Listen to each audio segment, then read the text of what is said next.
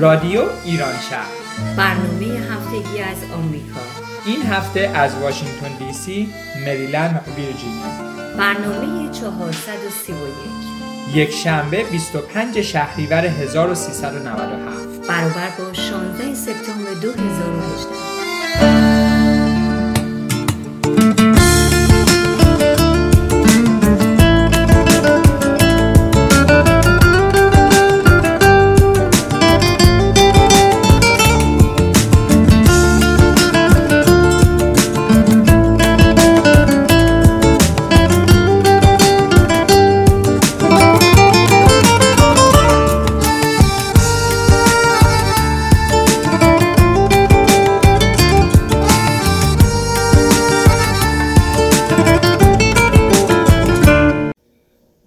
سر دویدم در جستجوی یار، جز دسترس به وصل اویم آرزو نبود.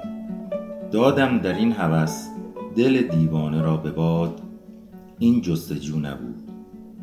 هر سو شتافتم پی آن یار ناشناس، گاهی ز شوق خنده زدم گه گریستم، بی آنکه خود بدانم از این گونه بیقرار مشتاق کیستم. روی شکفت چون گل رویا و دیده گفت، این است آن پری که ز من می نهفت رو. خوش یافتم که خوشتر از این چهره‌ای نتافت در خواب آرزو. هر سو مرا کشید پی خویش در به در، این خوشپسند دیده زیبا پرست من. شد رهنمای این دل مشتاق بیقرار، بگرفت دست من. وان آرزوی گم شده بی‌نام و بی‌نشان در دورگاه دیده من جلوه می‌نمود. در وادی خیال مرا مست می‌دواند و از خویش می‌ربود. از دور می‌فریفت دل تشنه مرا، چون بحر موج می‌زد و لرزان چو آب بود. وانگه که پیش رفتم با شور و التهاب، دیدم سرا. بیچاره من که از پس این جستجو هنوز مینالد از من این دل شیدا که یار کو آن که جاودانه مرا میدهد فریب، بنما کجاست او. سلام عرض میکنم خدمت همه شما شنوندگان عزیز رادیو ایران شهر. امیدوارم که حال و احوال همتون خوب باشه و روزگار بر وفق مرادتون باشه. شعری که براتون خوندیم از استاد عزیز هوشنگ ابتهاج، ه الف سایه بود و امیدوارم ازش خوشتون اومده باشه.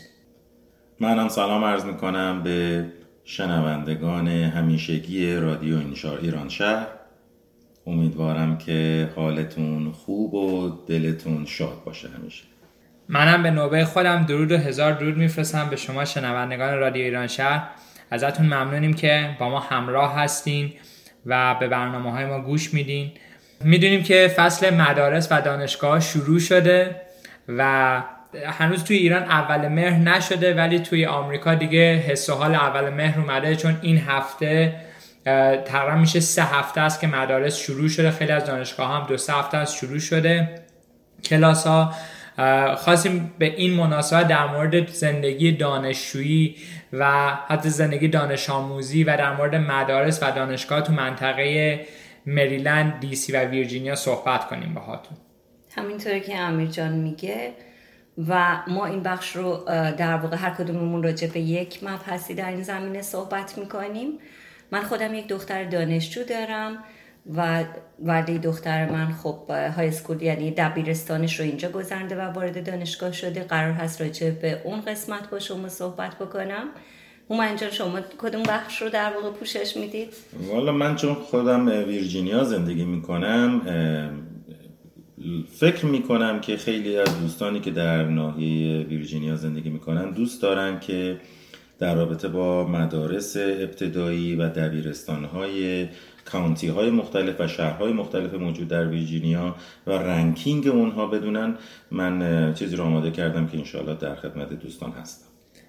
من هم میخوام در مورد زندگی دانشجو صحبت کنم، چون خود من به عنوان یک دانشجو وارد آمریکا شدم و زندگی دانشجویی خیلی اینجا متفاوته با ایران، مخصوصا برای ماهایی که مقطع لیسانسمون یا فوق لیسانسمون رو ایران گذراندیم و برای مقاطع تکمیلی اومدیم آمریکا و کل سیستم یافی عوض میشه، یک تجربه بسیار متفاوتیه. من میدونم خیلی از دوستان خودم تجربه مشابهی داشتن وقتی اومدن آمریکا و الان هم موقعی است که بچهای دانشجوی جدیدی که از ایران اومدن ترم اولشون ترم فال تازه شروع کردن و همین دوستم میگم در مورد اون تجربه باشون صحبت کنم. یه چیزی که وقتی من اومدم خیلی برای من جالب بود این بود که خب من زمانی که اومدم دختر من راهنمایی میرفتش و تفاوت بسیار بزرگی که بین سیستم تحصیلی که اینجا وجود داشت و سیستم تحصیلی که توی ایران وجود داشت خب برای من به عنوان یک والد، به عنوان یک مادر خیلی اهمیت داشت. چیزی که خیلی اهمیت داشت این بودش که شما به عنوان یک مادر یا پدر هزینه‌های تحصیلی زیادی رو اینجا برای بچه‌هایی که دبستان، راهنمایی و دبیرستان میرن پرداخت نمی‌کنید. در واقع توی ایران یادم بودش که من اولا هزینه‌های سرویس خیلی گزافی رو پرداخت می‌کردم زمانی که میرفت مدرسه و اینجا هر کسی باید در حومه خودش برای اون مدرسه ثبت نام کنه و خوشبختانه سرویس‌های رایگان مدارس وجود داره که بچه‌ها رو جابجا می‌کنه. نه آره، من یه خاطره دارم که من ابتدایی که بودم مامانم برام سرویس گرفت وقتی مشهد بودیم که سرویس من بیه و من چون بچه شیطونی بودم همیشه سرویس ها رو میپیچوندم و در میرفتن ازشون. بعد یه روز مامانم اینقدر دعوام کرد گفت که نه تنها ما رو دق میدی تمام این پولا هم هدر میگرد با سرویس نمیخواد بگی که سرویس نگیری.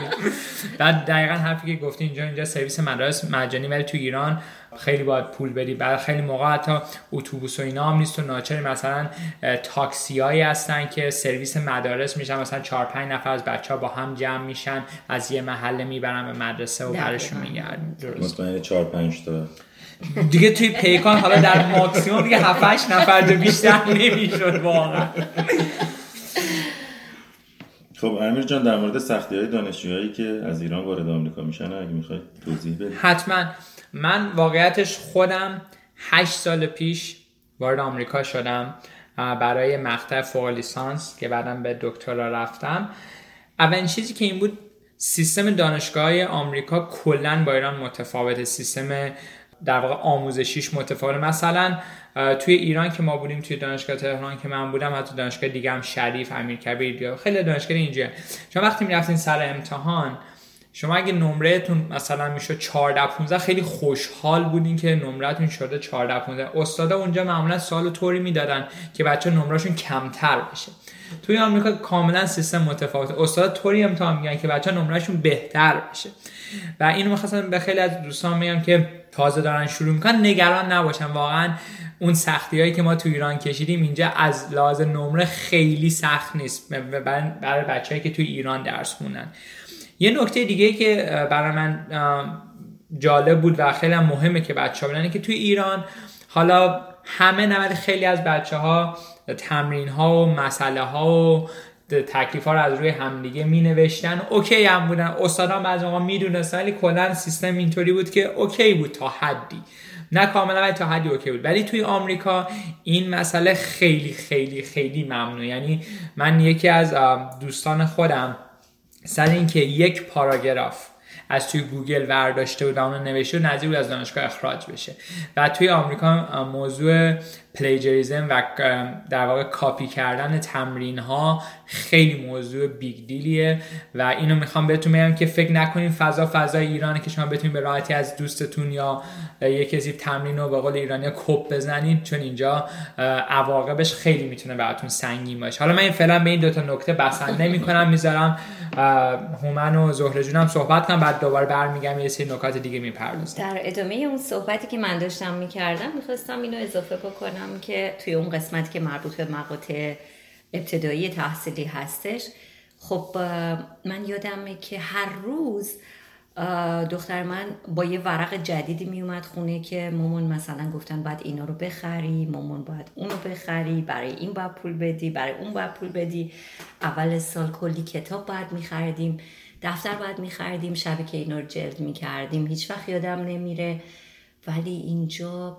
فقط یک کیف باید بخری، یک کلاسور و یکی دوتا بسته ورق و چند تا خودکار، تمام.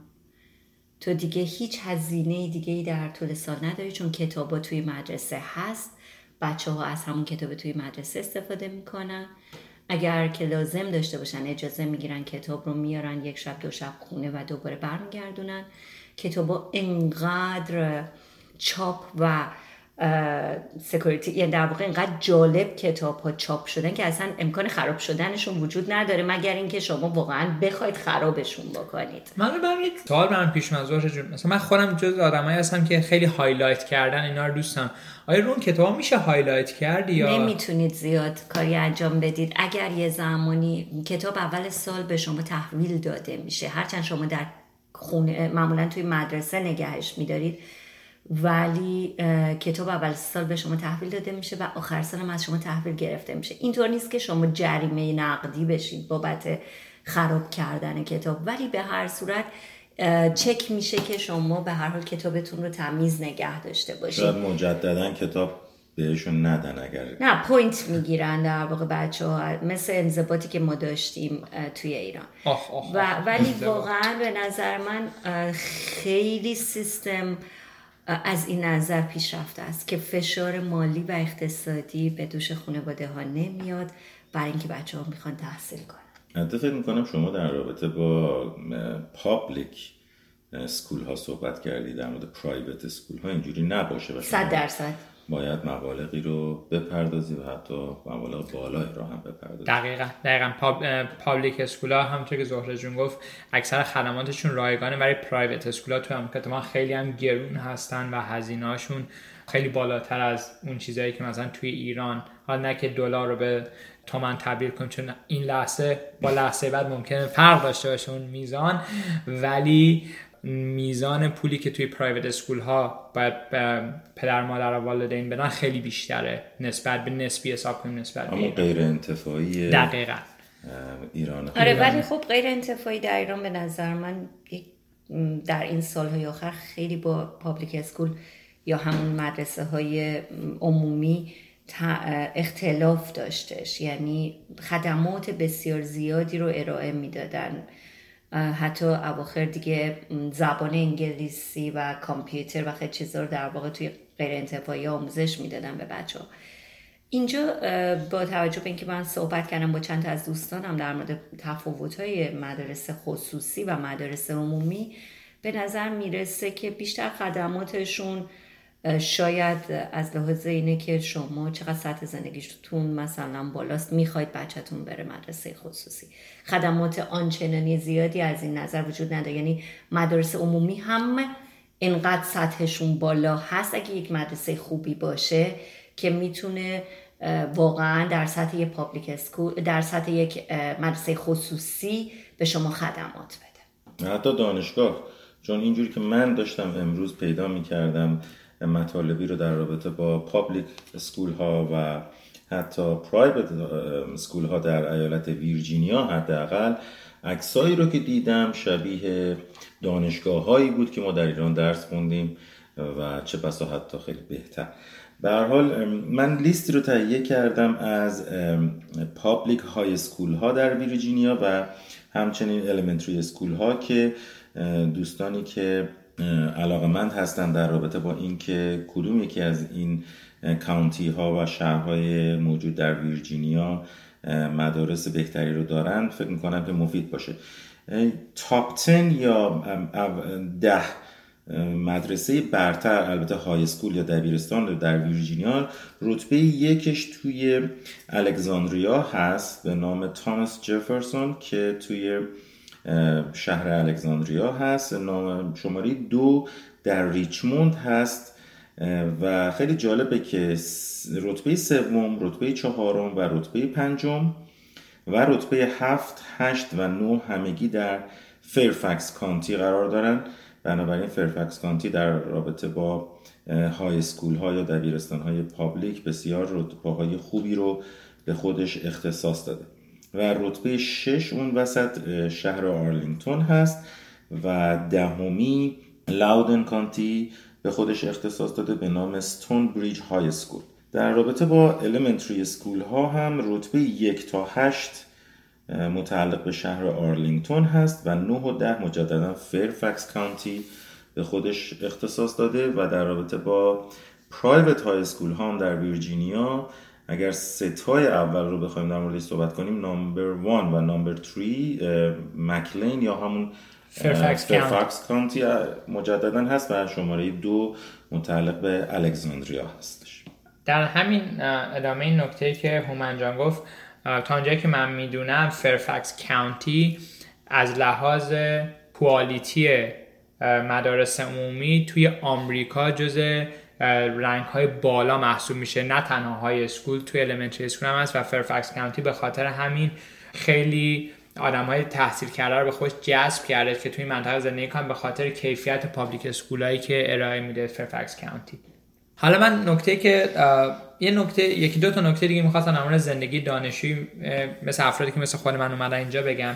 یکی اینه که توی ایران خیلی حضور در کلاس مهم نه، برای بعضی از اساتید خیلی مهم بود، حتی حاضر غایب هم می‌کردن، ولی مجموعاً در نظر بگیم حضور در کلاس خیلی توی ایران مهم به شما. خیلی از بچه‌ها به قول خودم میپیچوندن کلاس‌ها رو، میرفتن سینما، میرفتن فوتبال، همه کار میکردن. در آمریکا اینو بگم که حضور در کلاس خیلی مهمه برای اساتید و اساتید خیلی توجه ویژه‌ای میکنن که دانشجوهاشون توی کلاس باشن. اینو حتما حواستون باشه که اینجا کمکی با ایران فرق میکنه این سیستمش.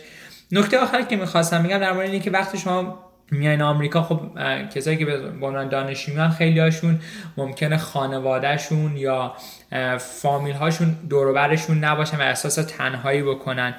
یادتون باشه که توی دانشگاه یکی از جایی که شما به راحتی میتونید دوست پیدا کنین و اصلا به خودتون احساس بدی درسن که دیگه دوستاتون دور و براتون نیستن، خانواده‌تون دور و براتون نیست و این احساس تنهایی شما رو داره اذیت میکنه. من تجربه خودم که توی هم محیط دانشگاه بودم، هم محیط‌های در واقع کار بودم، واقعا توی دانشگاه راحت میشه دوست پیدا کرد. و خوبی دانشگاه اینه که مثلا آمریکا اکثر دانشگاه بزرگش دانشگاهی هستن که خیلی دایورس هستن، یعنی از کالچرهای مختلف شما میتونید دوست پیدا کنین و این اصلا نگران تنهاییتون نباشین. مثلا خود من رفتم ویسکانسین، جایی هم که سرد هست و تقریبا با اواسط فصل پاییز دیگه برف و بوران و هوای بسیار سرد شروع میشه و خب خیلی ممکن احساس تنهایی، افسردگی بکنن. اینو بهتون بگم که توی محیط دانشگاه تو آمریکا خیلی راحت میشه دوست پیدا کرد. انواع گرد همایی ها دارن به بهانه های مختلف و شما میتونید تو اونجا به راحتی با افراد مختلف آشنا بشین و دوستانتون رو از کشورهای مختلف، از فرهنگ های مختلف انتخاب کنید. یه چیز دیگه که من میخواستم اضافه کنم این بودش که خب به نظر من البته دانشگاه رفتن اینجا با اون دانشگاهی که من توی ایران رفتم خیلی متفاوت هستش. چند تا مسیر زندگی بچه‌ها اینجا متفاوت هست. یک چیز جالب خب این هستش که خب بچه‌ها کار میکنن. من یادمه که درس که خوندم کار نکردم و این مسئله که بچه‌ها کار میکنن خیلی خوبه، برای اینکه من بعد از اینکه درسم تموم شد رفتم سر اولین کاری که میتونستم انجام بدم و فهمیدم تازه که چقدر دنیای تئوری درس با دنیای واقعی کار متفاوت هستش و بنابراین خیلی این مسئله خوبیه. من به دانشجو توصیه میکنم که حتما کار بکنن واقعا در کنار درس خوندنشون. و خب در واقع به نظرم میرسه که چیزایی که اینجا یکی از چیزای دیگه که اینجا هستش این هستش که دانشگاه ها شاید از زمانی که شما وارد دانشگاه میشید یه مقداری تازه پول خرج کردنتون برای تحصیل شروع میشه در واقع و این مسئله بستگی به سطح زندگی پدر و مادر یا خودتون داره و اگر که خب سطح زندگی پایین‌تر یعنی نسبت به اینجا بهش میگن لو اینکام باشه، به همون شکل دانشگاه رو میتونید با کمک‌های دولتی در واقع تمام بکنید. اما اگر سطح زندگی در یه سطح متوسطی باشه شما باید گرانت یا وام بگیرید. و یکی از چیزایی که خیلی اینجا حتی بچه‌ها قبل از اینکه دبیرستانشون تموم بکنن براشون ویدئو میذارن و آموزششون میدن اینه که پرهیز کنن از وام‌های گران قیمتی که برای تحصیل میگیرن، چون اینا بعداً گریبانگیرشون میشه و خیلی‌هاشون وام تحصیلی تنها وامی هست که در واقع میتونه شما رو به زندان بندازه و زندگی شما رو از بین ببره و این خیلی مسئله مهمه. زهرا جان ترسوندید که شما گفتین دیگه، من فکر کنم کسی نره وام بگیره، یعنی پشت میله‌های زندان باید ببینیمشون. امیر جان در رابطه با این صحبت کرد که نگران نباشین از اینکه از کشور دیگه اومدین، تنها اینجا به موضوع خیلی خوبی مشاره کرد. بنابراین فکر می‌کنم که کم کم میتونیم بریم به موضوع بعدی که قراره که در رابطه با تنهایی صحبت کنیم و ببینیم که عوارض و حتی مزایای این تنهایی چه چیزایی میتونه باشه. امیدوارم که از این بخش لذت برده باشین. در ادامه برنامه با ما همراه باشین.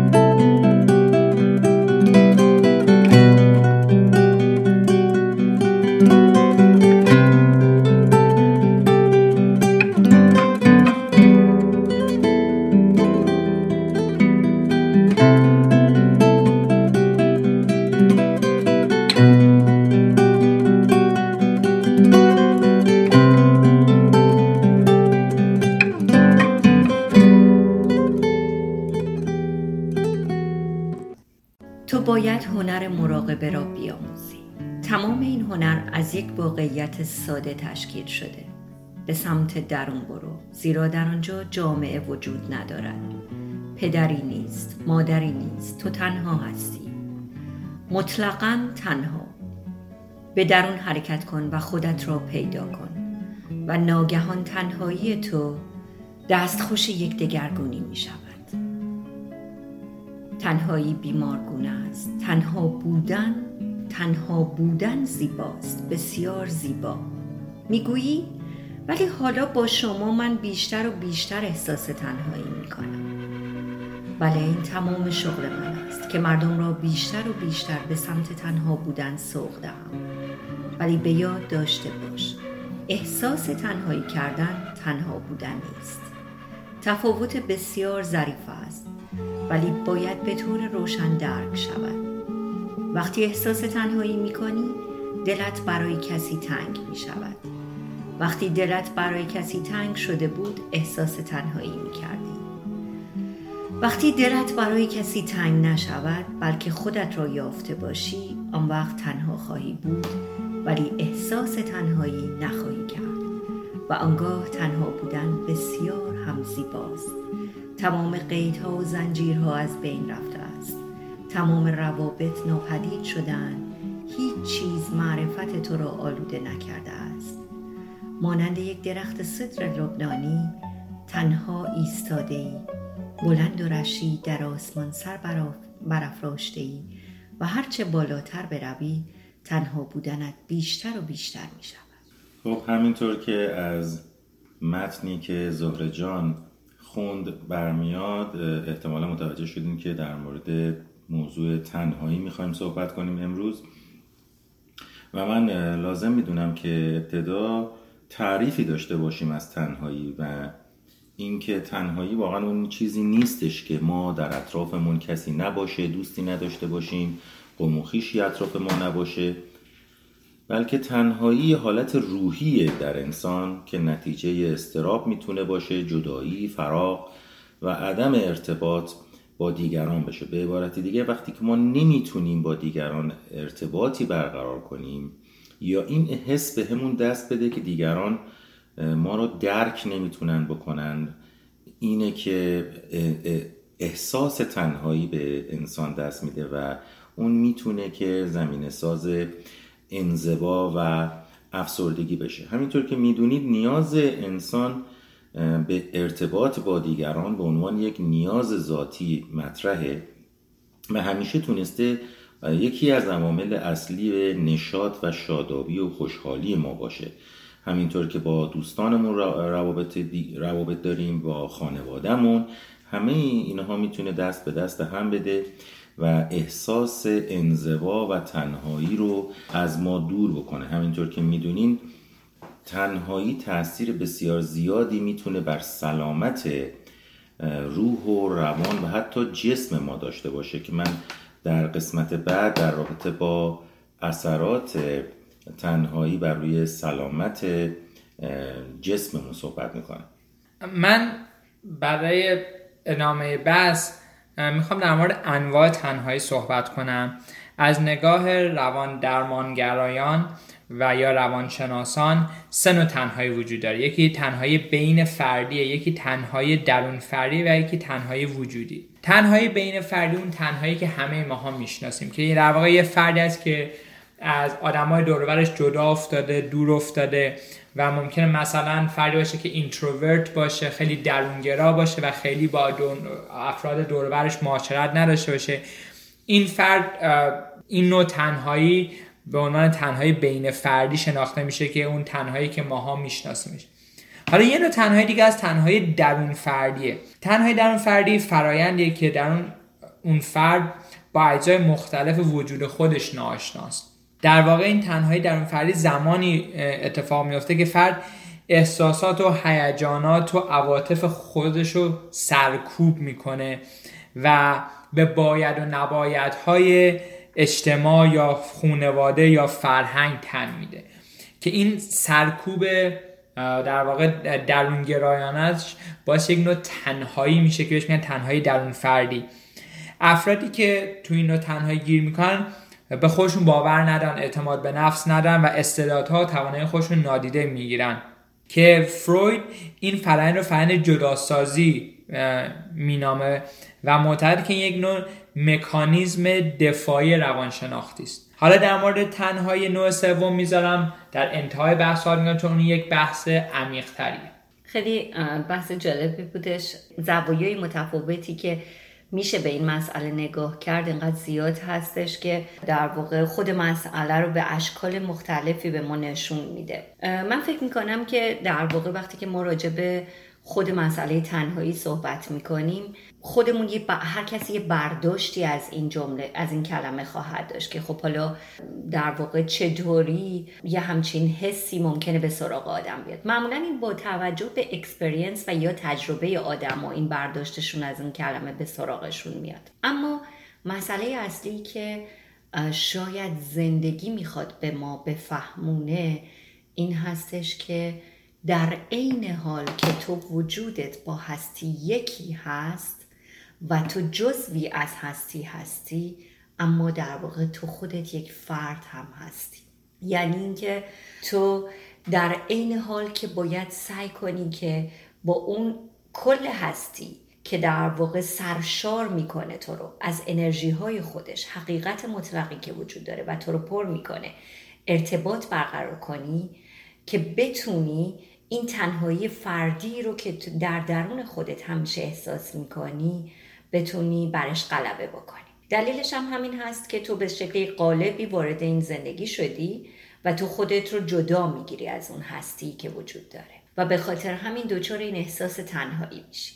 اما اگر تو یاد بگیری با خدمت کردن، عشق دادن، ارتباط برقرار کردن و آموختن روش‌های متفاوتی که تو رو به هستی، اطرافیان، گیاهان، حیوانات و تمام چیزهای زیبایی که در دنیا برای تو آفریده شده و تو برای اونها آفریده شده ارتباط برقرار بکنی، تو میتونی بر این تنهایی غلبه بکنی. مرسی زهره جان. من دوست دارم که توی این قسمت در رابطه با اثر تنهایی بر روی سلامت جسممون صحبت کنم. پژوهش‌های مختلفی انجام شده و نشون داده که تنهایی میتونه مشکلات قلبی عروقی درست کنه.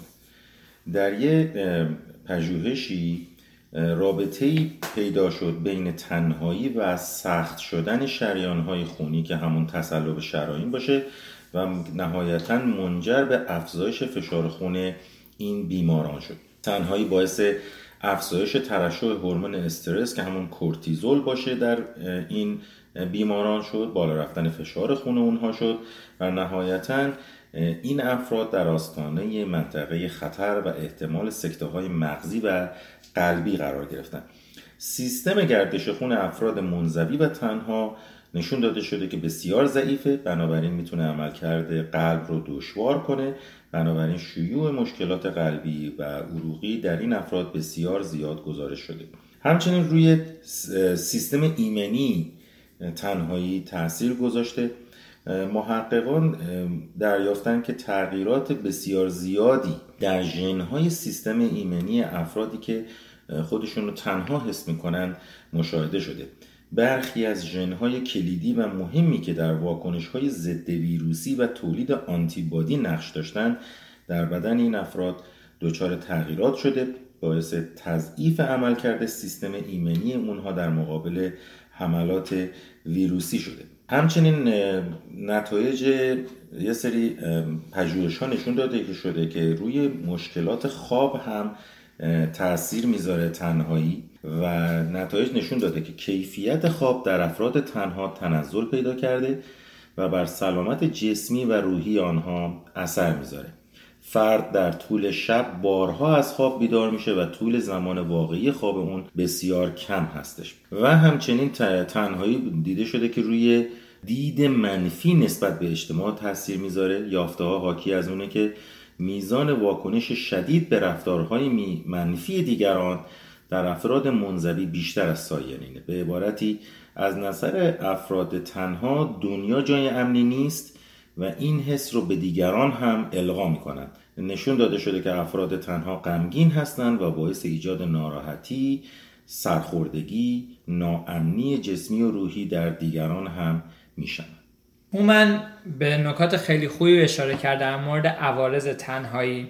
تو این انواع تنهایی عمیق‌ترین، بنیادی‌ترین و ریشه دارترین نوع تنهایی، این تنهایی نوع سوم است که بهش میگن تنهایی وجودی یا اگزیستانسیالیسم. توی این نوع تنهایی شما ممکنه ارتباطتون با دیگران عالی باشه، بسیار هم اکستراورتی باشین، یعنی تنهایی بین فردی نداشته باشین، ممکنه ارتباطتون با خودتون خیلی خوب باشه، خودآگاهی خوبی داشته باشین، انسجام درونی خیلی خوبی داشته باشین، یعنی اون وقت تنهایی درون فردی هم ندارین ولی همچنان اون تنهایی وجودی رو احساس کنین. خیلی موقع بعضی از افراد توی یک جمعی نشستن ولی توی یک جمع نشستن احساس تنهایی میکنن و این تنهایی به جدای فرد از دنیا در واقع اشاره میکنه که یک نوع اضطراب به اضطراب تنهایی مشهوره که خیلی از آدمهای مهم دنیا که ما فکر میکنیم زندگی خوبی دارن یه دفعه‌ای به خاطر این نوع تنهایی که به یک جایی میرسن که خودکشی میکنن. مثلا همین چند وقت پیش آنتونی بوردین خودکشی کرد، کسی بود که همش تو سفر بود، داشت کالچرهای مختلف رو تجربه میکرد، غذاهای مختلف و همه فکر میکنن که این فرد بهترین نوع زندگی دنیا، و این فرد خودکشی کرد. یا کیت اسپید، دیزاینر معروف نیویورک که برندش خیلی هم معروفه، در اوج شهرت و ثروت خودکشی کرد و حتی شوهرش هم اطلاع نشد که این میخواد به این سمت بره. و این اکثر این نوع تنهایی که به افسردگی خیلی حاد تبدیل میشه و خیلی هم بروز نمیکنه، تنهایی وجودیه و دلیلش و خاصگاهش استراپایی که آدم داره بر اساس تجربه‌ای که فقط مربوط به اون فرد میشه. مثلا اگر یه کودکی توی 10 سالگی بهش تجاوز شده، هیچ فردی اون نوع تنهایی و اون تجربه رو با اون کودک درک نخواهد کرد. اون کودک همون چیزا رو توی خودش داره.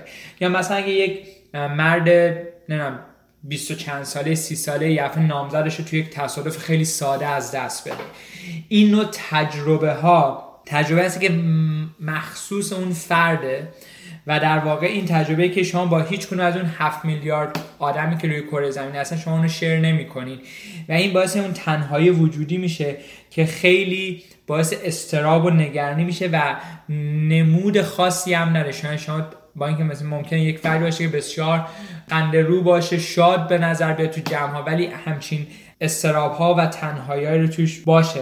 و از نکات محرز در مورد این تنهایی وجودی است که همه انسان‌های کره زمین این تنهایی رو دارن، ولی میزانش و در واقع تعددش فرق میکنه، بستگی بر اساس تجربه های مختلفی که تو زندگیشون داشتن. و یکی از مهمترین نکات در مورد تنهایی وجودی هست این که نه روانشناس، نه خانواده، نه دوستان، نه حتی بعضی وقتا همسر یا پارتنر اون فرد متوجه اون نوع تنهایی نمیشه، چون این تجربه هایی است که افراد خیلی در موردش صحبت نمیکنن و اگه صحبت هم کنن هیچ وقت تو نمیتونی اون تجربه اونها رو درک کنی و این نوع تنهایی باعث خیلی از معضلات روحی و روانی میشه. برای همین دوستم که اینو با شما شنوندگان عزیز در میون بذارم که حواستون به این تنهایی وجودی باشه. ممکنه خیلی تجربه‌های سختی داشته باشین، تجربه‌ای که واقعا حتی نتونین برای زبون بیارینش، ولی دنبال این باشین که چگونه میتونین برایش غلبه کنین و ازش گذر کنین تا خدای نکرده اتفاقی که برای این افرادی که من اسپردم برای کسی دیگه ای نیفته. خیلی خیلی نکته خیلی جالبی بود.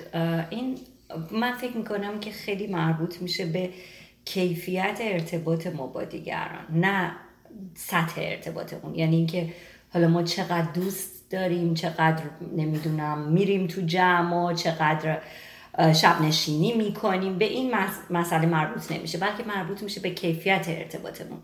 و کیفیت ارتباطمون یعنی اینکه ما چقدر میتونیم راجع به احساساتمون با دیگران صحبت بکنیم، چقدر میتونیم راجع به خودمون با دیگران صحبت بکنیم و چقدر میتونیم در واقع خودمون رو نشون بدیم. که خب مسلماً این مسئله خیلی خیلی اهمیت داره. بله، و شاید اگر که شما یه برنامه‌ای رو که ما ضبط کردیم در مورد سپاسگزاری شنیده باشید، بتونیم اون رو بحث کنیم به این قسمت. چرا؟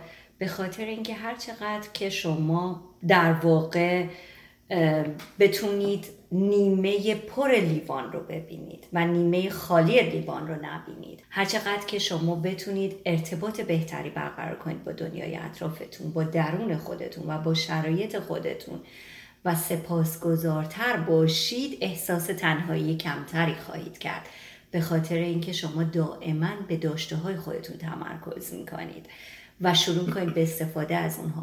یه جمله خیلی خیلی قشنگی هستش که شاید قبلا گفتم، دوباره دوست دارم بگم، که مادرم همیشه میگفتش که چیزایی که تو داری توی کیفت نیست، چیزایی که تو داری در آغوشته، در چشمانته و در دستانت هستش که میتونی ببخشی به دیگران.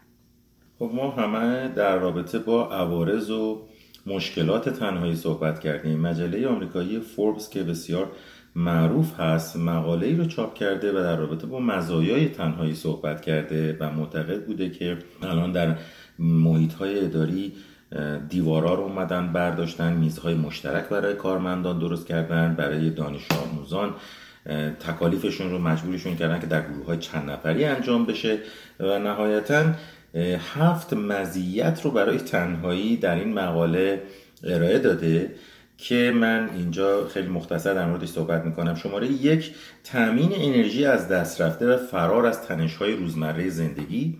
2، انجام دادن فعالیت‌هایی که به دلیل رعایت حال دیگران ناچار به صرف نظر از آنها هستیم.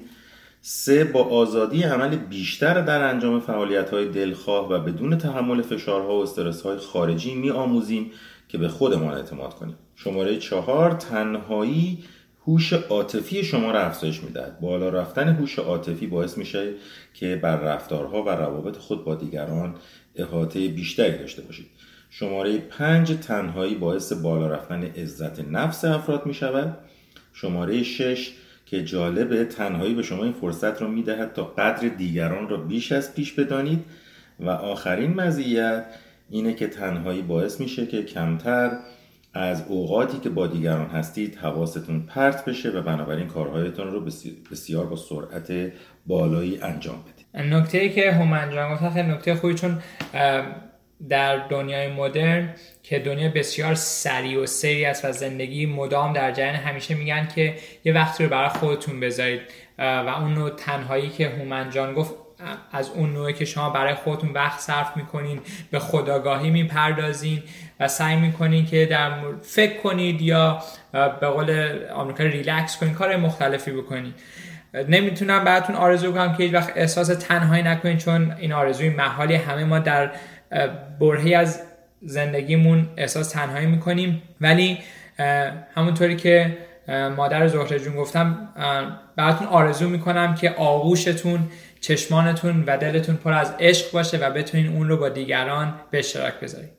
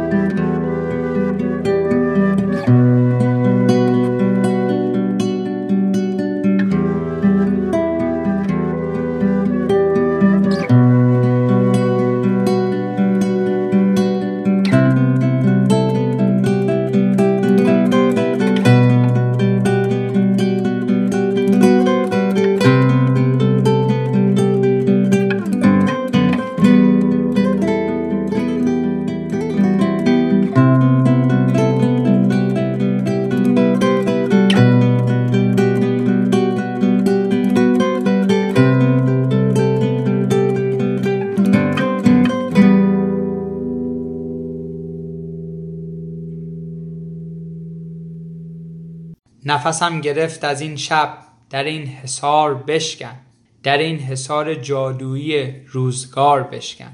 چو شقایق از دل سنگ برآر رایت خون، به جنون صلابت صخره کوهسار بشکن.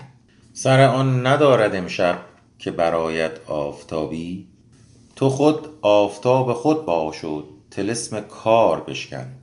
به سرای تا که هستی که سرودن است بودن، تو که ترجمان صبحی به ترنم و ترانه، لب زخم دیده بکشا، صف انتظار بشکن. سر آن ندارد امشب که برآید آفتابی، تو خود آفتاب خود باش و طلسم کار بشکن.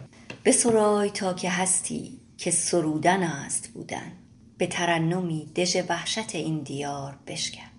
شب غارت تتاران همه صوفکنده سایه، تو به آذرخش این سایه دیو سار بشکن. ز برون کسی نیاید چو به یاری تو اینجا، تو ز خویشتن برون آ، سپه تتار بشکن. مطابق معمول باید بهتون بگم که خیلی خوشحالم که بعضی از برنامه‌های شب شعری رو که من به صورت ماهیانه برگزار میکنم در مرکز پارس اینجا، با کمک دوستان اجازه پیدا میکنم که یه قسمت‌هایش رو برای شما هم در رادیو ایران شهر بگذارم. و برنامه این دفعه که شما بهش گوش میدید مربوط به استاد شفیعی کدکنی هست و امیدوارم که ازش خوشتون بیاد و لذت ببرید.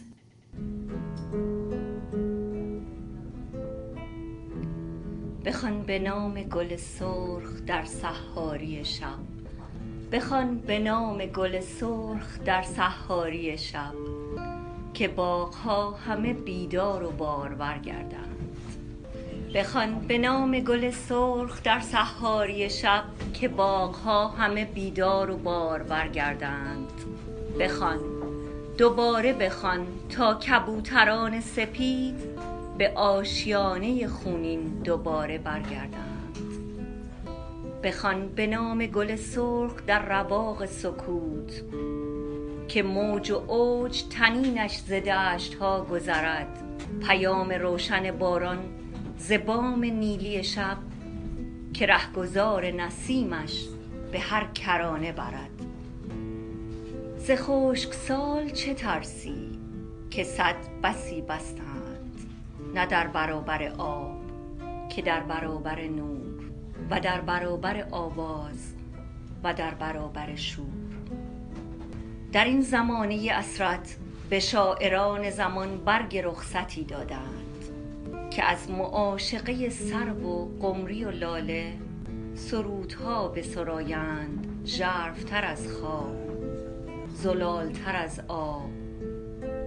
تو خاموشی که بخواند، تو خاموشی که بخواند، تو میروی که بماند، که بر نهالک بی برگ ما ترانه بخواند. از این گریوه به دور در آن کرانه ببین بهار آمده، از سیم خاردار گذشته، حریق شعله گوگردی بنفشه چه زیباست. هزار آینه جاری است، هزار آینه اینک به همسرایی قلب تو میتپد با شوق. زمین تویی است زرندان، همین تویی تنها، همین تویی تنها که عاشقانه ترین نغمه را دوباره بخوانی.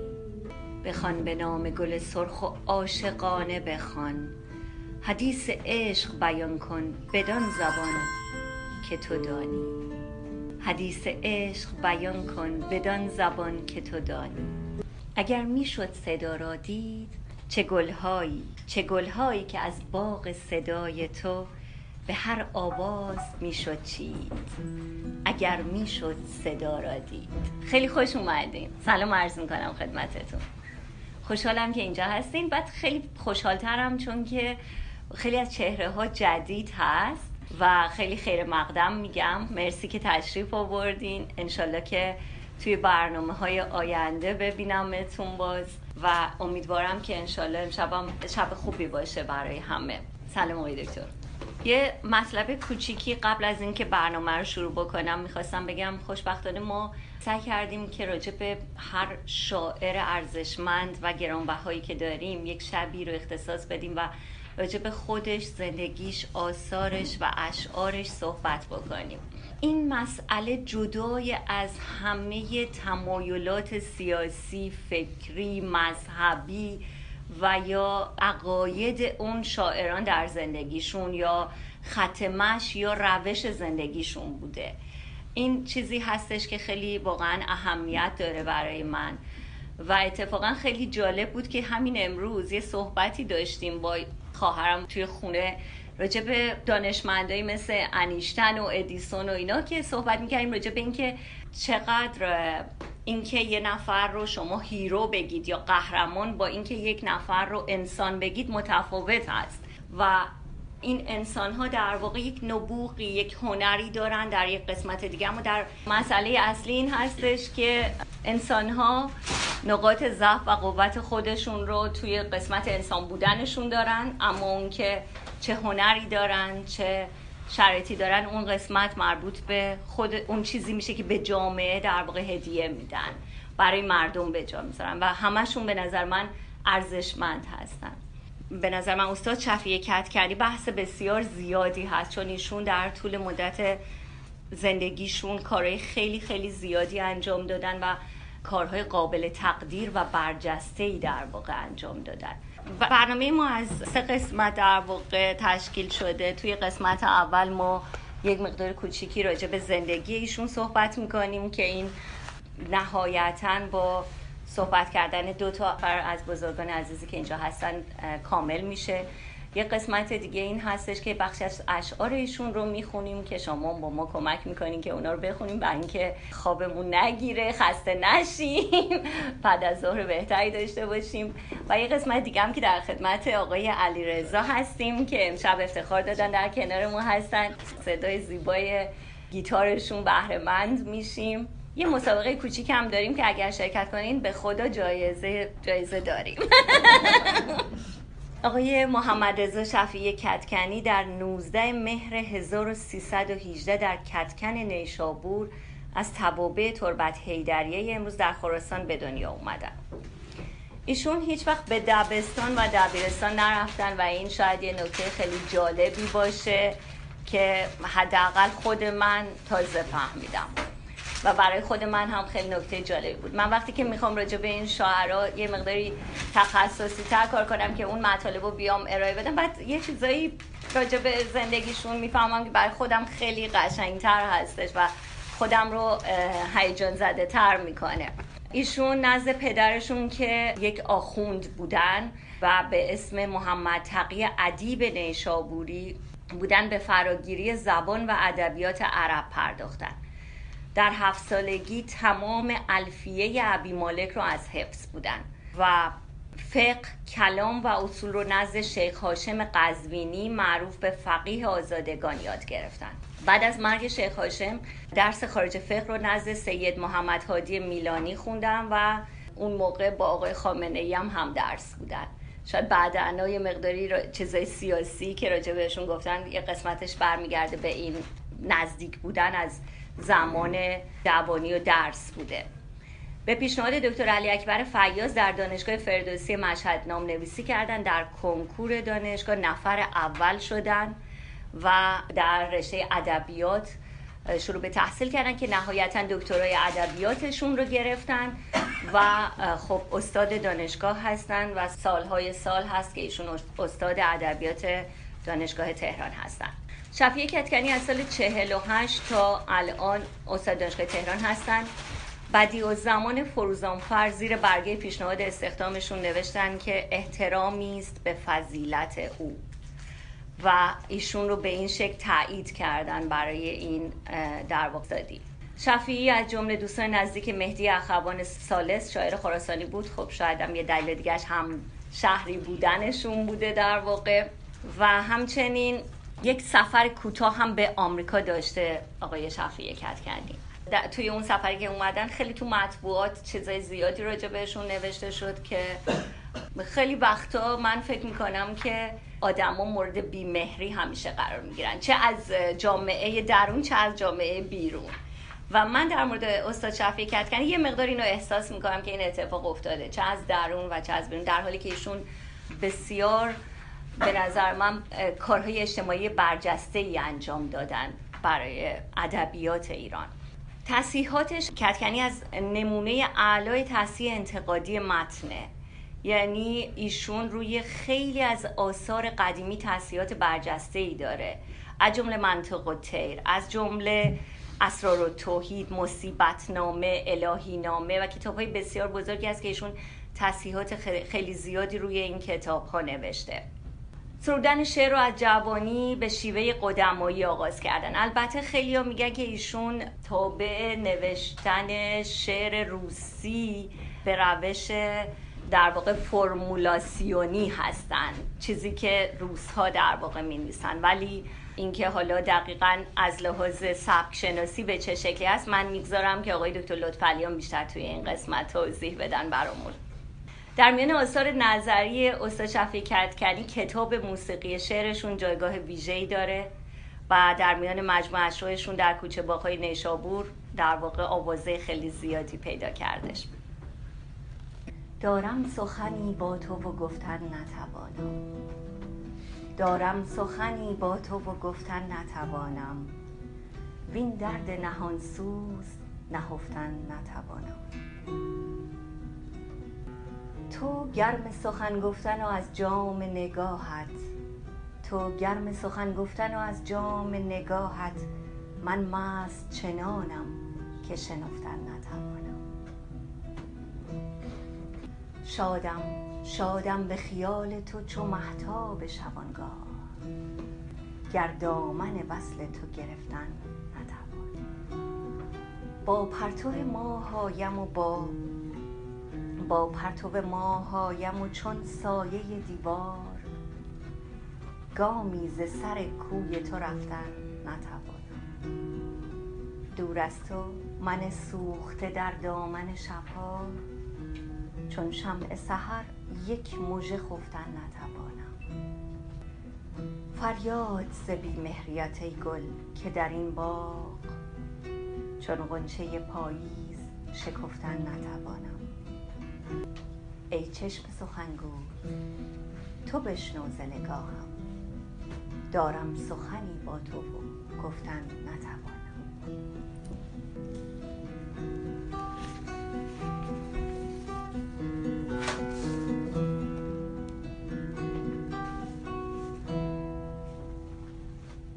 خواستم دعوت کنم از آقای دکتر لطفیان در خدمتشون باشیم یکم راجع به زندگی استاد کدکنی با ما صحبت بکنن.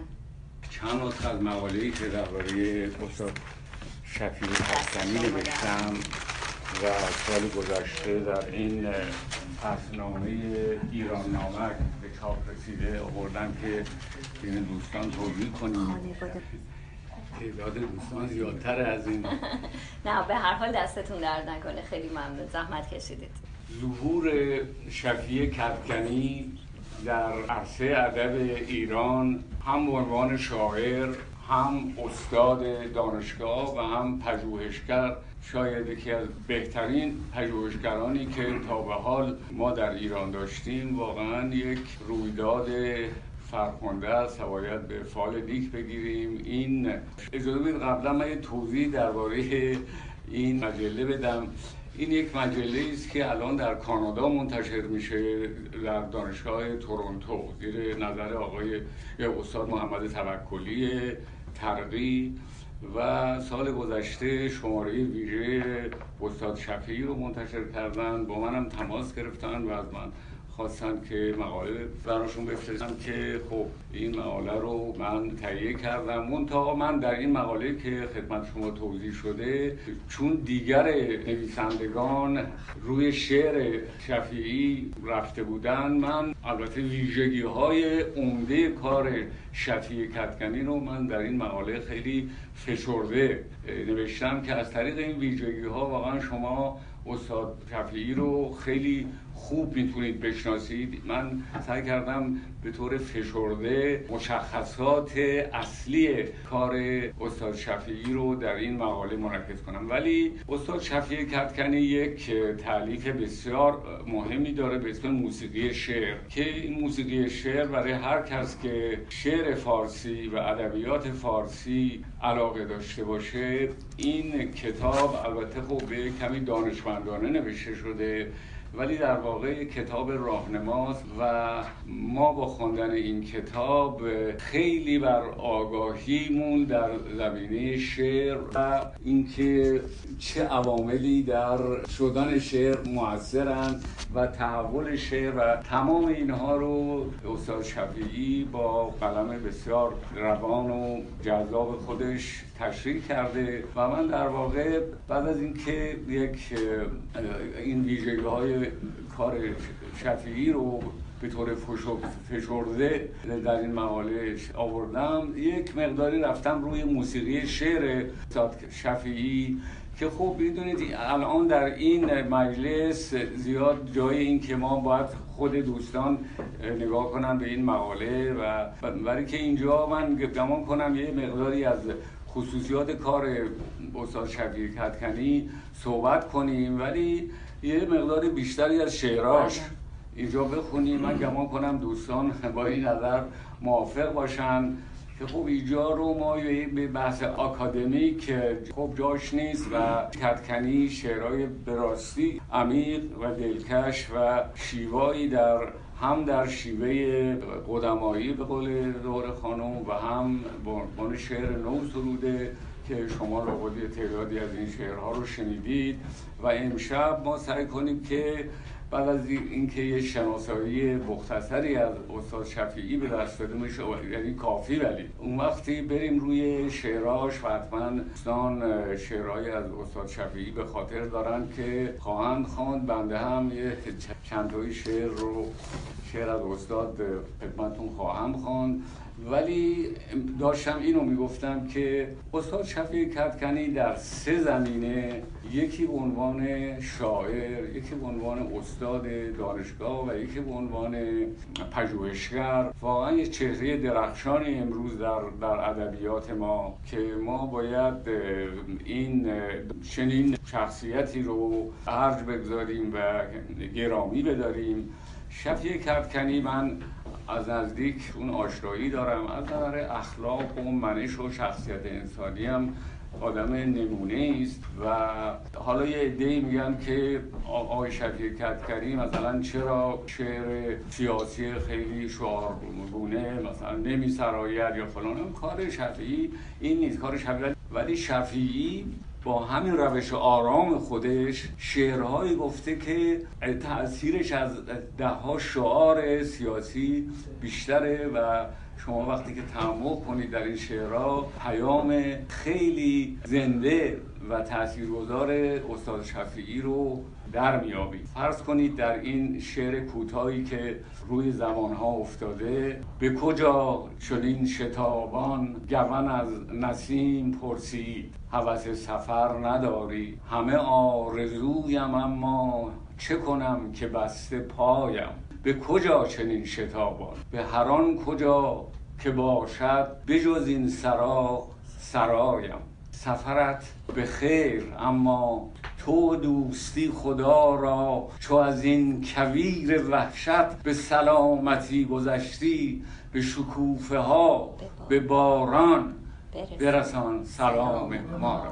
در این شعر کوتاه، در این شعر چه لطافتی و چه پیام زیبایی نهفته. این ببینید این کار شاعر استاد رو نشون و دیگر شعرهاش هم همین استادی و همین فصاحت هست. شفیعی کدکنی خب ایشون یه مقداری از سوابقش گفتن، چون در مدتی در لباس روحانیت بود ولی اون لباس رو گذاشت، به دانشگاه مشهد رفت، از اونجا لیسانس در زمینه ادبیات گرفت و به تهران آمد و در تهران با استاد فروزانفر و استاد خانلری کار کرد و این هر دو که اونها هم از شعرهای بسیار برجسته ادبیات معاصر هستند، این ظهور یک استعداد استثنایی رو تشخیص دادن و خیلی تشویقش کردن و استاد شفیعی تز دکتراش و فوق لیسانس و دکتراش رو با این دو چهره برجسته گذرون که هر دو خانم هاشمی نظر استاد فروزانفر رو درباره استاد شفیعی کدکنی گفتم و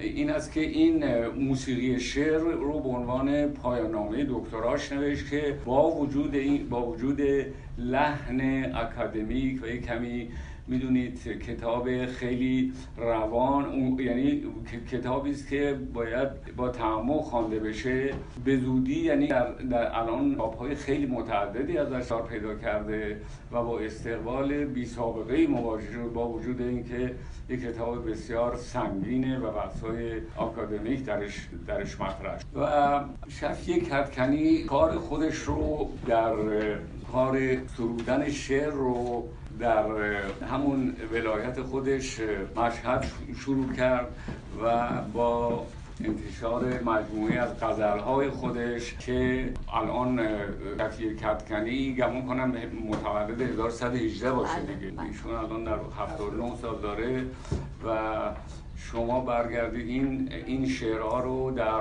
موقعی که شفیعی 17 تا 20 سال بیشتر نماشته سروده، ولی در این شعرها می‌بینید که از همون آغاز چه استحکامی هست و چه شاعرش روح لطیفی داره و من یکی از اون غزل‌های اولیه استاد شفیعی رو برای شما میخونم به عنوان نمونه. دست به دست مدعی شانه به شانه می روی، آه که با رقیب من جانب خانه می روی. بی خبر از کنار من ای نفس سپید دم، گرمتر از شراره آه شبانه می روی. من به زبان اشک خود می دهمت پیام و تو بر سر آتش دلم همچو زبانه می روی. در نگه نیاز من موج امیدها تویی، وه که چه مست و بی خبر سوی کرانه می روی. گردش جام چشم تو هیچ به کام ما نشد، تا به مراد مدعی همچو زمانه می روی. حال که داستان من بهر تو شد فسانه ای، باز بگو به خواب خوش با چه فسانه ای. آدمی که در سن 17 سالگیش شعر لطیف رو بگوید خب این از استعداد خیلی استثنایی حکایت میکنه و شفیعی کدکنی معروفیت کدکنی با انتشار 5 جزوه لاغر شعر که من همشون به یادم نیست، یکی دیگه مولیان بود، یکی در کوچه باغ‌های نیشابور بود و از بودن و سرودن بود دیگه، شیعای متشرعیاتون هست بله. و این کتاب ها وقتی بیرون آمد واقعا شیفتگان شعر رو مثل کتاب تولد دیگر فرخزاد که یک دفعه اثر عمیقی در شعر دوستان گذاشت، این 5 جزوه شعر استاد شفیعی واقعا نشون داد که نه، ما یک ظهور یک شاعر بسیار خوشقریحه و شاعر واقعی سراغ کرد. من و همسرم این 5 جزوه استاد شفیعی رو اصلا تا مدت‌ها از بالینمون جدا نمی‌کردیم و خب به هر حال این از اونجا شفیعی کدکنی شناخته شد به عنوان یکی از شاعرهای برجسته معاصر، ولی در عین حال در همین زمان به تحصیلات خودش ادامه میداد و وقتی که تز دکتراشو با درجه عالی گذران، خب وارد کار استادی دانشگاه و تدریس شد و در اون رشته هم کسانی که با شفیعی کدکنی کار کردن صحبت‌هایی می‌کنن که جالب. شفیعی کدکنی هیچ وقت یادداشت نمیبره سر کلاس و مثل استادش فروزانفر همه چیز رو در ذهن خودش داره و در کلاس درس خیلی با تسلط و با نرمی مطالب رو بیان میکنه و دانشجویان رو واقعا شیفته میکنه. الان البته ساعت درس استاد شفیعی خب خیلی کم شده. تا اونجایی که من اطلاع دارم سه شنبه ها در دانشگاه ادبیات دانشگاه تهران حضور پیدا میکنه تا ساعت 8 و 9، ولی این حضور تا ساعت 8 و 9 شب ادامه پیدا میکنه، ولی که بعد از کلاس دانشجویان همه مشتاق هستن که با استاد صحبت کنن و از استاد سوالاتشون رو بپرسن، نظرات استاد رو درباره مسائل مختلف. و آقای شفیعی سعی میکنه که با همه صحبت کنه، همینطور قدم زنان اینا هر کس میاد با استاد صحبت میکنه و مطرح میکنه حرفاشو با آقای شفیعی. آقای شفیعی هم خب با اون تسلط جوابشون میده و این یه استاد نمونه از نظر کار تدریس دانشگاهی هم میبینید که یک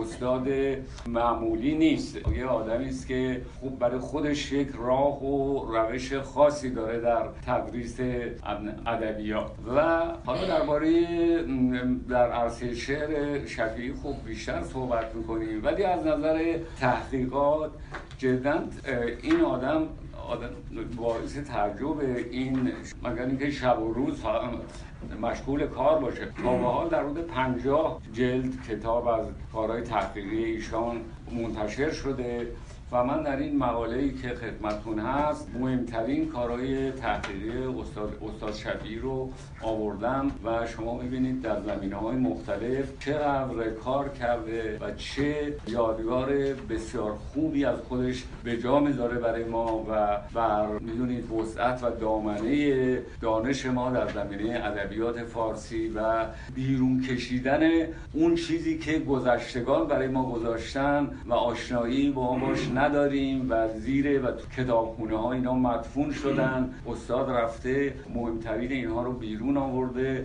روشون تحقیق کرده و تفسیر بسیار استادانه و بنده خودش رو روی این مسائل گذاشته که در برای هر کس که دوستدار ادبیات باشه بسیار مختنمه. یکی از کارهای خیلی مهم شفیعی تحقیقاتی است که درباره آثار عطار کرده. ما اینجا به مناسبت روز ملی عطار یک مجلسی داشتیم که زهره خانم با همین شیوه بسیار دوست داشتنی مجلس ما رو اداره کردن که و دکتر مارتین هم یکی از سخنرانان بود که ما صحبت کردیم، ولی بیشترین تحقیق‌ها رو تا به حال درباره عطار خیلی چیز قبلا نوشته بودن، ولی بهترین تحقیقات رو درباره عطار دکتر شفیعی کرده روی منطق الطیر عطار که میدونه شاهکار عطاره و جستجوی مرغان، جستجوی سیمرغ به وسیله مرغان به هدایت هدهد هست که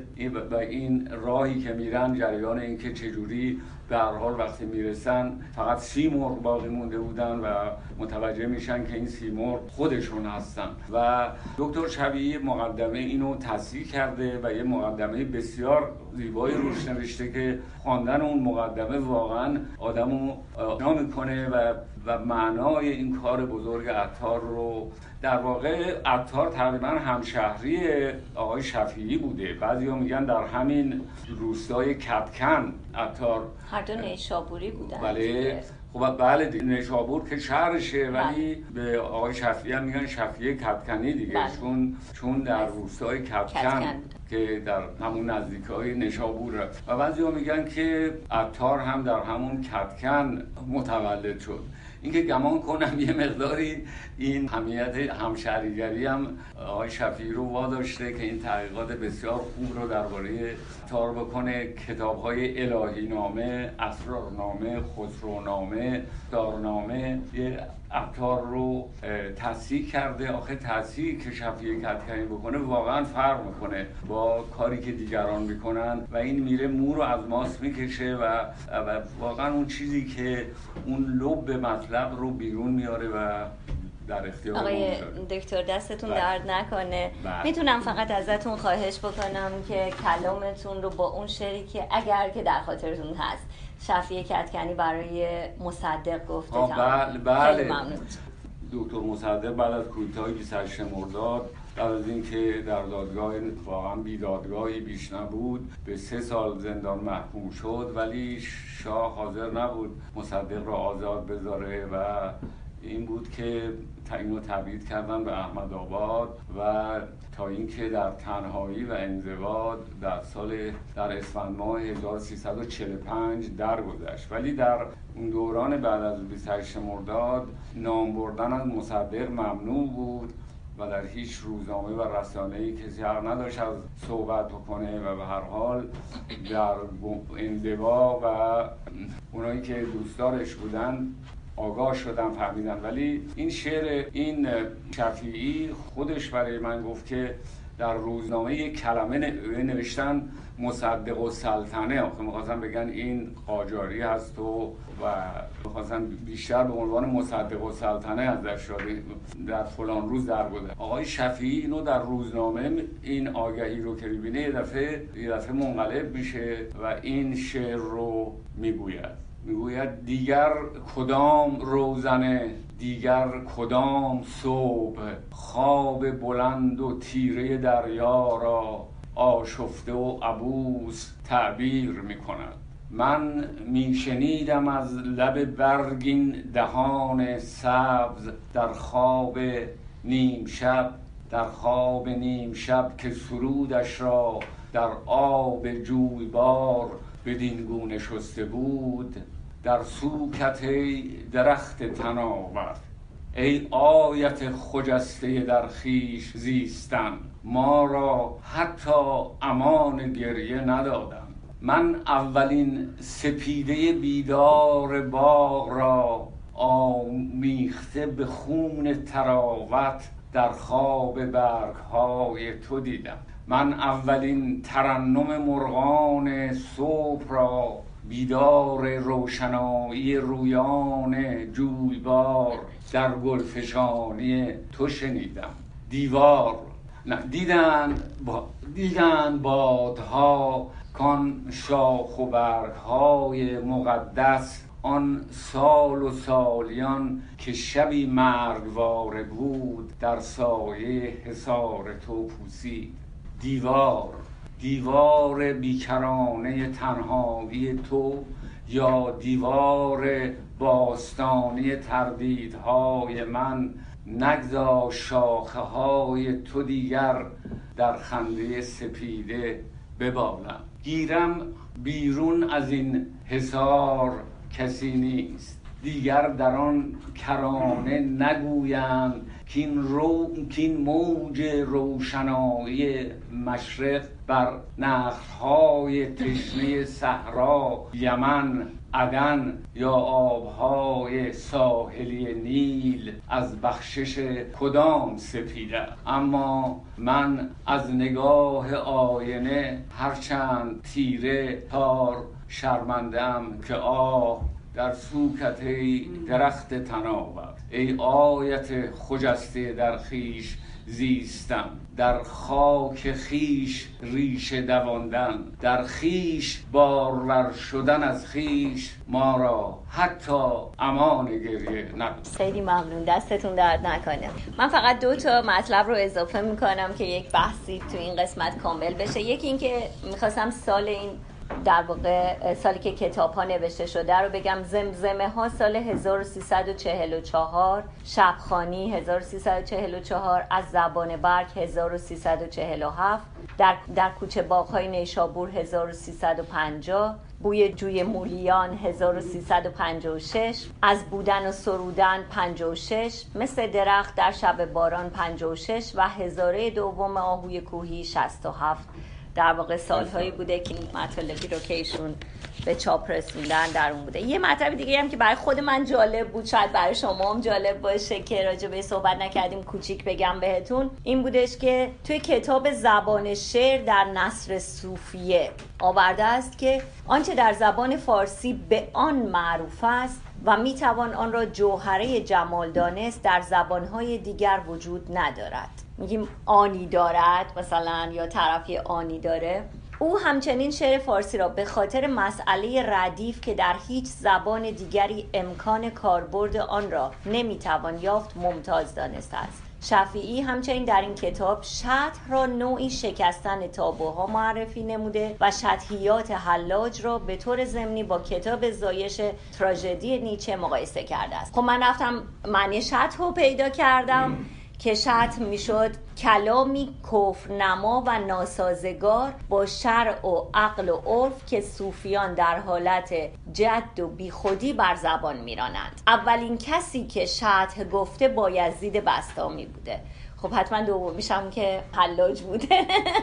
ولی کلن این هم یکی از مطالب دیگه بود که برای من جالب بود وقتی که داشتم میخوندم و ایشون این مطالب رو توی کتاب زبان شعر در نثر صوفیه آورده که کتاب بسیار بسیار جالبی راجع به مسائل عرفانی و صوفی ها هستش در زبان شعر. خب علیرضا جان یک شعر خودتو بخون، یک کمی حال هوامون عوض بشه.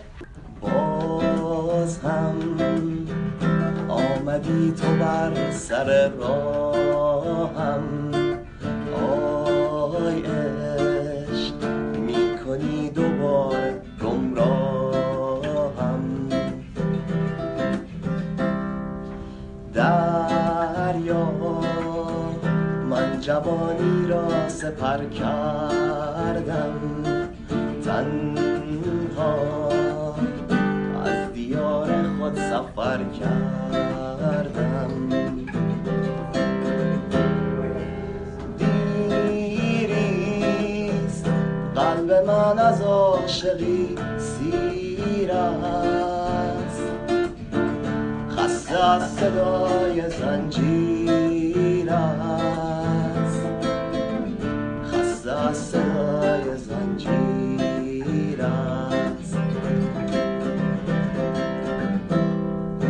دریا اولین عشق مرا بردی، دنیا دم به دم مرا تازوردی،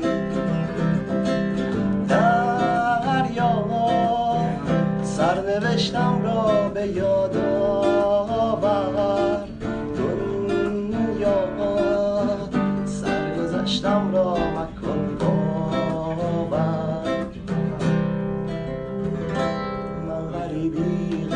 پردازم، چون غریقی غرق در رازم، گم شدم در غربت دریا، بی نشان و بی هم آوازم،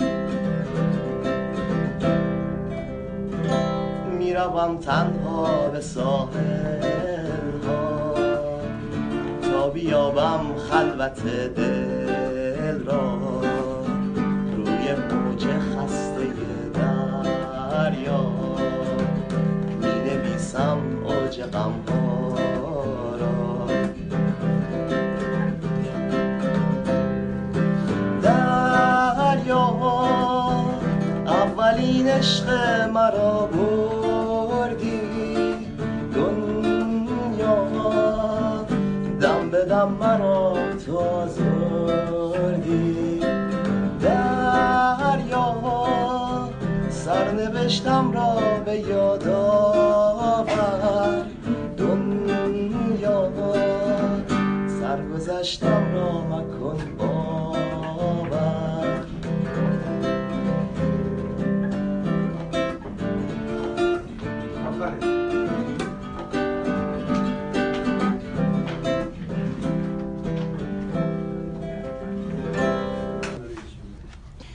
کلماتم را در جوی سحر می شویم، لحظه هایم را در روشنی باران ها، تا برای تو شعری بسرایم روشن، تا که بی دغدغه بی ابهام سخنانم را در حضور باد، این سالک دشت و هامون با تو بی پرده بگویم که تو را دوست می دارم تا مرز جنون.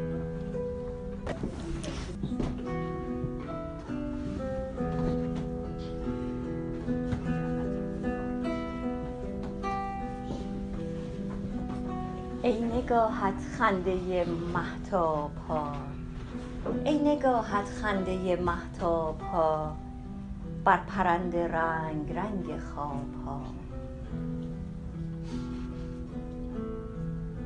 ای صفای جاودان هرچه هست، باغ ها، گل ها، سحرها، آب ها. ای نگاهت جاودان افروخته، شمع ها، خورشید ها، مهتاب ها. ای طلوع بی زوال آرزو، در صفای روشنی محراب ها. ناز نوشینی تو و دیدار توست، خنده مهتاب در مرداب ها.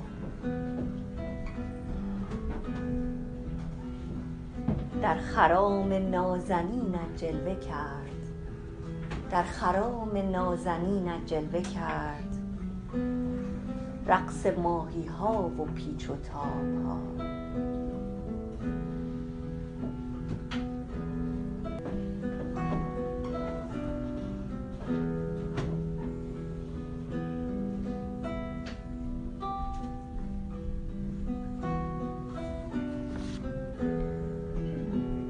همیشه دلتنگی به خاطر نبودن شخص نیست،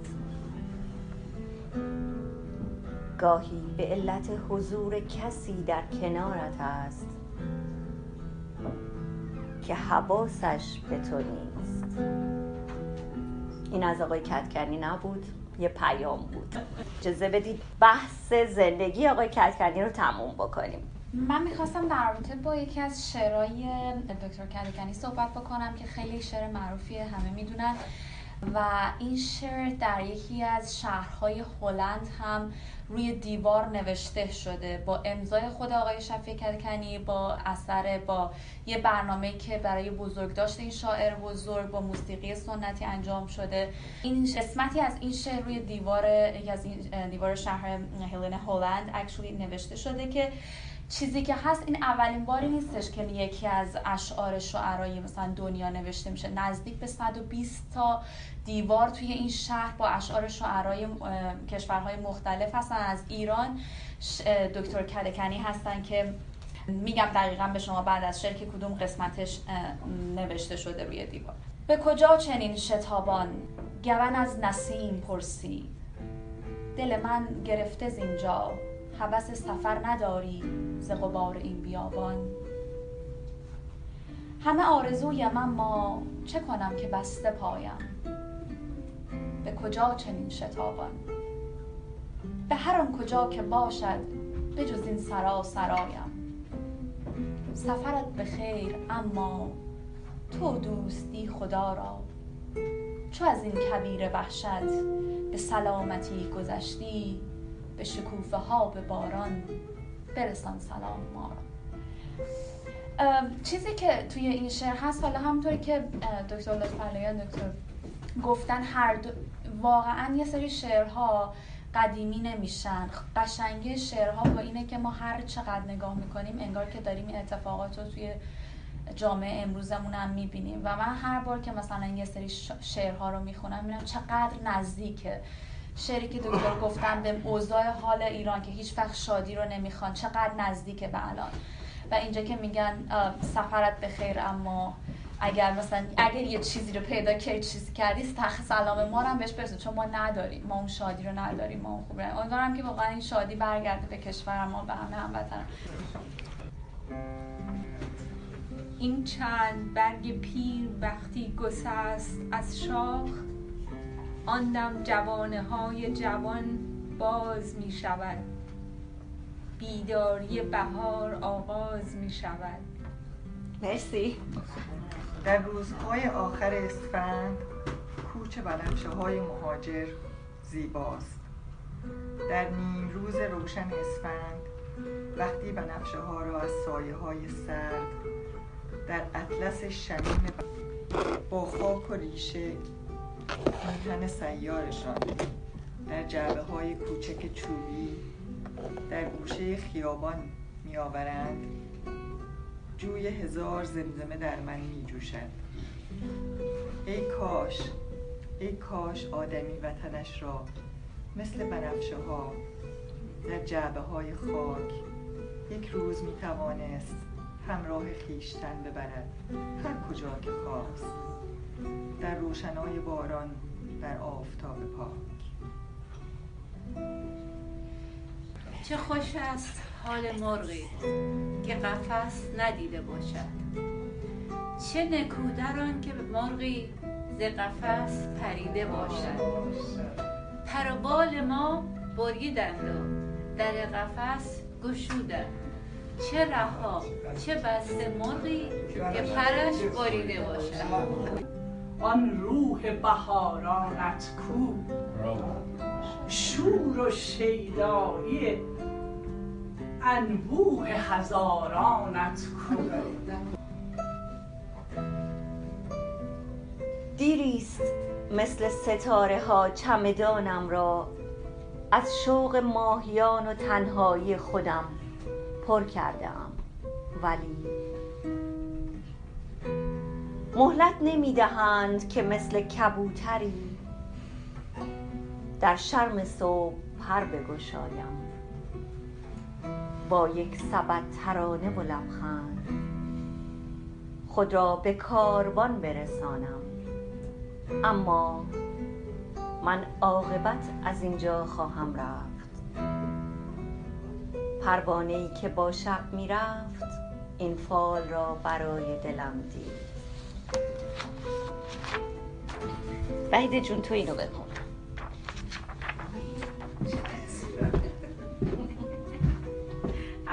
دوست دارم خودم یه طور نسیم.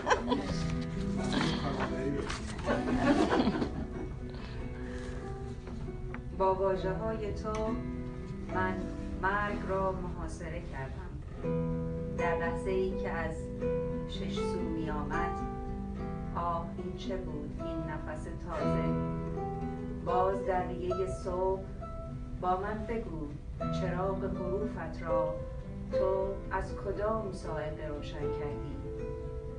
بردی مرا بدان سوی ملکوت زمین، وین زادن دوباره بهاری بود امروز، بهاری بود امروز. احساس میکنم که واژه های شعرم را از روی سبزه های سحرگاهی برداشتم. بیقرارم چه شدم رفتی و یارم نشدی، شادی خاطر اندوه گذارم نشدی. تازه دامان شبم صبح قیامت ندمید، با که گویم که چراغ شب تارم نشدی. صدف خالی افتاده به ساحل بودم، چون گوهر زینت آغوش و کنارم نشدی. بوته خار کویرم همه تن دست نیاز، برق سوزان شو اگر ابر بهارم نشدی. از جنون بایدم امروز گشایش طلبی، که تو ای ابر به جز مشکل کارم نشدی. بخوان که از صدای تو سپیده سر برآورد، وطن زنو جوان شود دمی دگر برآورد. به روی نقشه وطن صدات چون سب کند، کویر سبز گردد و سر از خزر برآورد. برون ز ترس و لرزها گذر کند ز مرزها بهار بیکرانه به زیب و فر برآورد چو موج آن ترانه ها برآید از کرانه ها جوانه های ارغوان ز بیشه سر برآورد بهار جاودانه که شیوه و شمیم آن ز صبر سبز باغ ما گل ظفر برآورد سیاهی از وطن رمد سپیده‌ای جوان دمد چو آذرخش نغمه‌ات ز شب شرر برآورد شب ارچه های هو کند ز خویش شست و شو کند در آن زلال بیکران دمی اگر برآورد صدای توست جاده‌ای که می رود به باغ اشتیاق ما وزان سحر برآورد بخوان که از صدای تو در آسمان باغ ما هزار قمری جوان دوباره پر برآورد سفیر نغمه های تو اینجا دوتا سفیر هست یکی با سینه یکی با ساز سفیر نغمه های تو نگه سفیر شادی وطن سفیر نغمه های توست بخوان که از صدای تو سپیده سر برآورد. کمترین تحریری از یک آرزو این است آدمی را آب و نانی باید و آنگاه آوازی در قناری ها نگه کن در قفس تا نیک دریابی گرچه در آن تنگ ناشان باز شادی های شیرین است کمترین تصویری از یک زندگانی آب نان آواز برفزونتر خواهی از آن گاه گه پرواز برفزونتر خواهی از آن شادی آغاز برفزونتر باز هم خواهی بگویم باز آنچنان بر ما به نان و آب اینجا تنگ سالی شد که کسی در فکر آوازی نخواهد بود وقتی آوازی نباشد شوق پروازی نخواهد. به امید اینکه ما یه روزی آزاد بشیم. امیدوارم که روزای بهتری ببینیم برای سرزمینمون.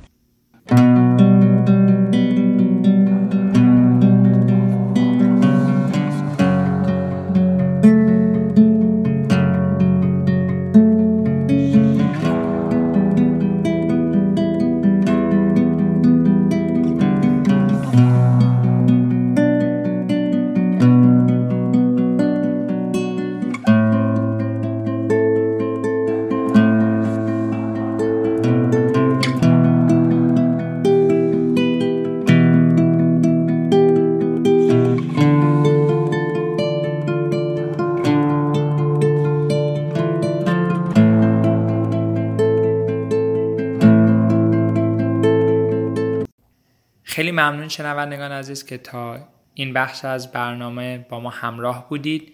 در آخرین قسمت از برنامه این هفته قسمتی از سخنرانی‌های دکتر حکاک رو برای شما در نظر گرفتیم که ایشون در مورد ایرج میرزا شاعر به نام ایرانی صحبت میکنه. همونطور که در جریان هستید از چند هفته گذشته ما شروع کردیم به اشتراک گذاشتن برنامه‌های سخنرانی‌های دکتر حکاک در مورد موضوع‌های مختلف که این هفته در مورد ایرج میرزا است. امیدوارم که از این قسمت از برنامه هم لذت ببرید. ایرج میرزا در سال 1873 یعنی 33 سال پیش از انقلاب مشروطه ایران در تبریز به دنیا آمد و در سال 1926 در سن 53 سالگی در تهران درگذشت. اما انقلاب مشروطه ایران چنان تأثیر ژرف و شگرفی بر افکار این شاعر شیرین سخن گذاشت که تقریبا تمامی اشعاری که ما ایرج رو با اونها میشناسیم اشعاری است که در دوره بعد از انقلاب مشروطه و در بسیاری موارد به دلیل انقلاب مشروطه و در دنباله آرمان‌های انقلاب مشروطه سروده است. مختصراً این رو بگم خدمتتون که انقلاب مشروطه ایران با خودش آرمان‌هایی رو آورد که از سوی از دل تاریخ ایران و آرزوی ایرانیان برای دستیابی به حکومتی ملی که در اون اراده ملت ایران حاکم بر تصمیمات حکومتیان باشه متکی بود و از سوی دیگری و تا حد زیادی ملهم از انقلابات اروپا، به ویژه انقلاب فرانسه که انقلاب فرانسه بر اساس سه شعار برادری، برابری و آزادی پایه‌گذاری شده بود و تقریبا همین سه شعار با جرح و تعدیل‌های آرمان‌های انقلاب مشروطه ایران را هم ترسیم می‌کرد و تعریف می‌کرد. البته در مورد کشوری مثل ایران که از سنت تحولات تاریخی اروپا نگذشته بود، بخش بزرگی از اجندای آزادی زنان بود، بخش بزرگی از اجندای برابری، ایجاد یگانگی میان آرمان‌های ملی و مذهبی بود. ایرانیان مسلمان بودند و مسلمان هم می‌خواستند بمانند، ولی از سوی دیگری می‌خواستند ترقی بکنند. در نتیجه می‌خواستند روایتی از اسلام رو در بین خودشون جاری و ساری بکنند که تسهیل کننده آرمان آزادی باشه. پیشرفت، قانون، اینها همه از کلمات کلیدی نهضت مشروطه ایران بود و همین کلمات است که در شعر ایرج میرزا و معاصران او به وفور دیده میشه و ضمناً همین آرمان هاست که در بسیاری از موارد اصل شهروندی رو که حاکم میکنه یکی از آرزوهاش، یکی از برنامه‌هاش البته آزادی زنان است. باری مسئله اشعار ایرج میرزا بعد اجتماعی قوی داره که این بعد اجتماعی در بخش زیادیش مربوط به آزادی زن میشه و تا حد زیادی هم آمیخته است به زبان طنزآمیز و بذل پردازانه و گاهی تیز و تند و البته مسئول شاعر که در گاهی موارد به هیتهایی از سخن، از مقال، از بیان مجاز برمیگرده که همیشه با عرف رایج بر مملکت ایران حاکم نبود و سخن او رو به اون کنج و کناری میکشونه که ناگزیر هنوز هم که 100 سالی از گفتن این، سرودن این اشعار میگذره، ما حجب فرهنگیمون اجازه نمیده که همه این واژگان ایرج رو از آن خود بکنیم و منظور نهایی ایرج سرودن اون اشعار و وارد شدن در اون مقولات به خاطر خودشون نیست، بلکه اگر زبان گشادگی میکنه و دریدگی به خرج میده برای وارد کردن شوک اجتماعی است که همراه بکنه ایرانیان رو با مقوله و برنامه تجدد که بخشی از هستی و مسئولیت و وظیفه این شاعران رو در چشم خودشون ترسیم میکرده.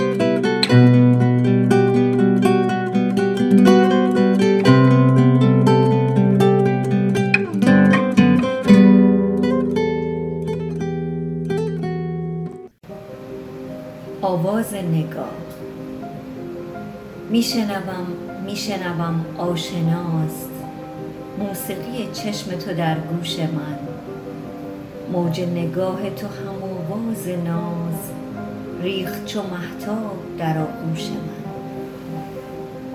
میشنوم در نگه گرم توست گمشده ی گلبانگ بهشت امید.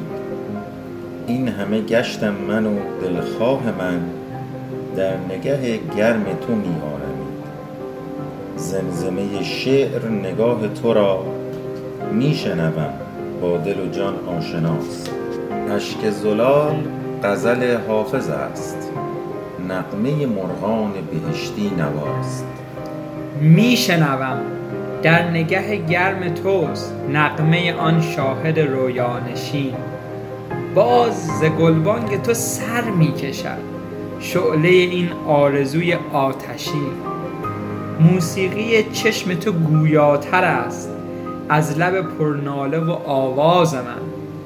وه که تو هم گربه توانی شنید زین نگه نغمه سرا راز من.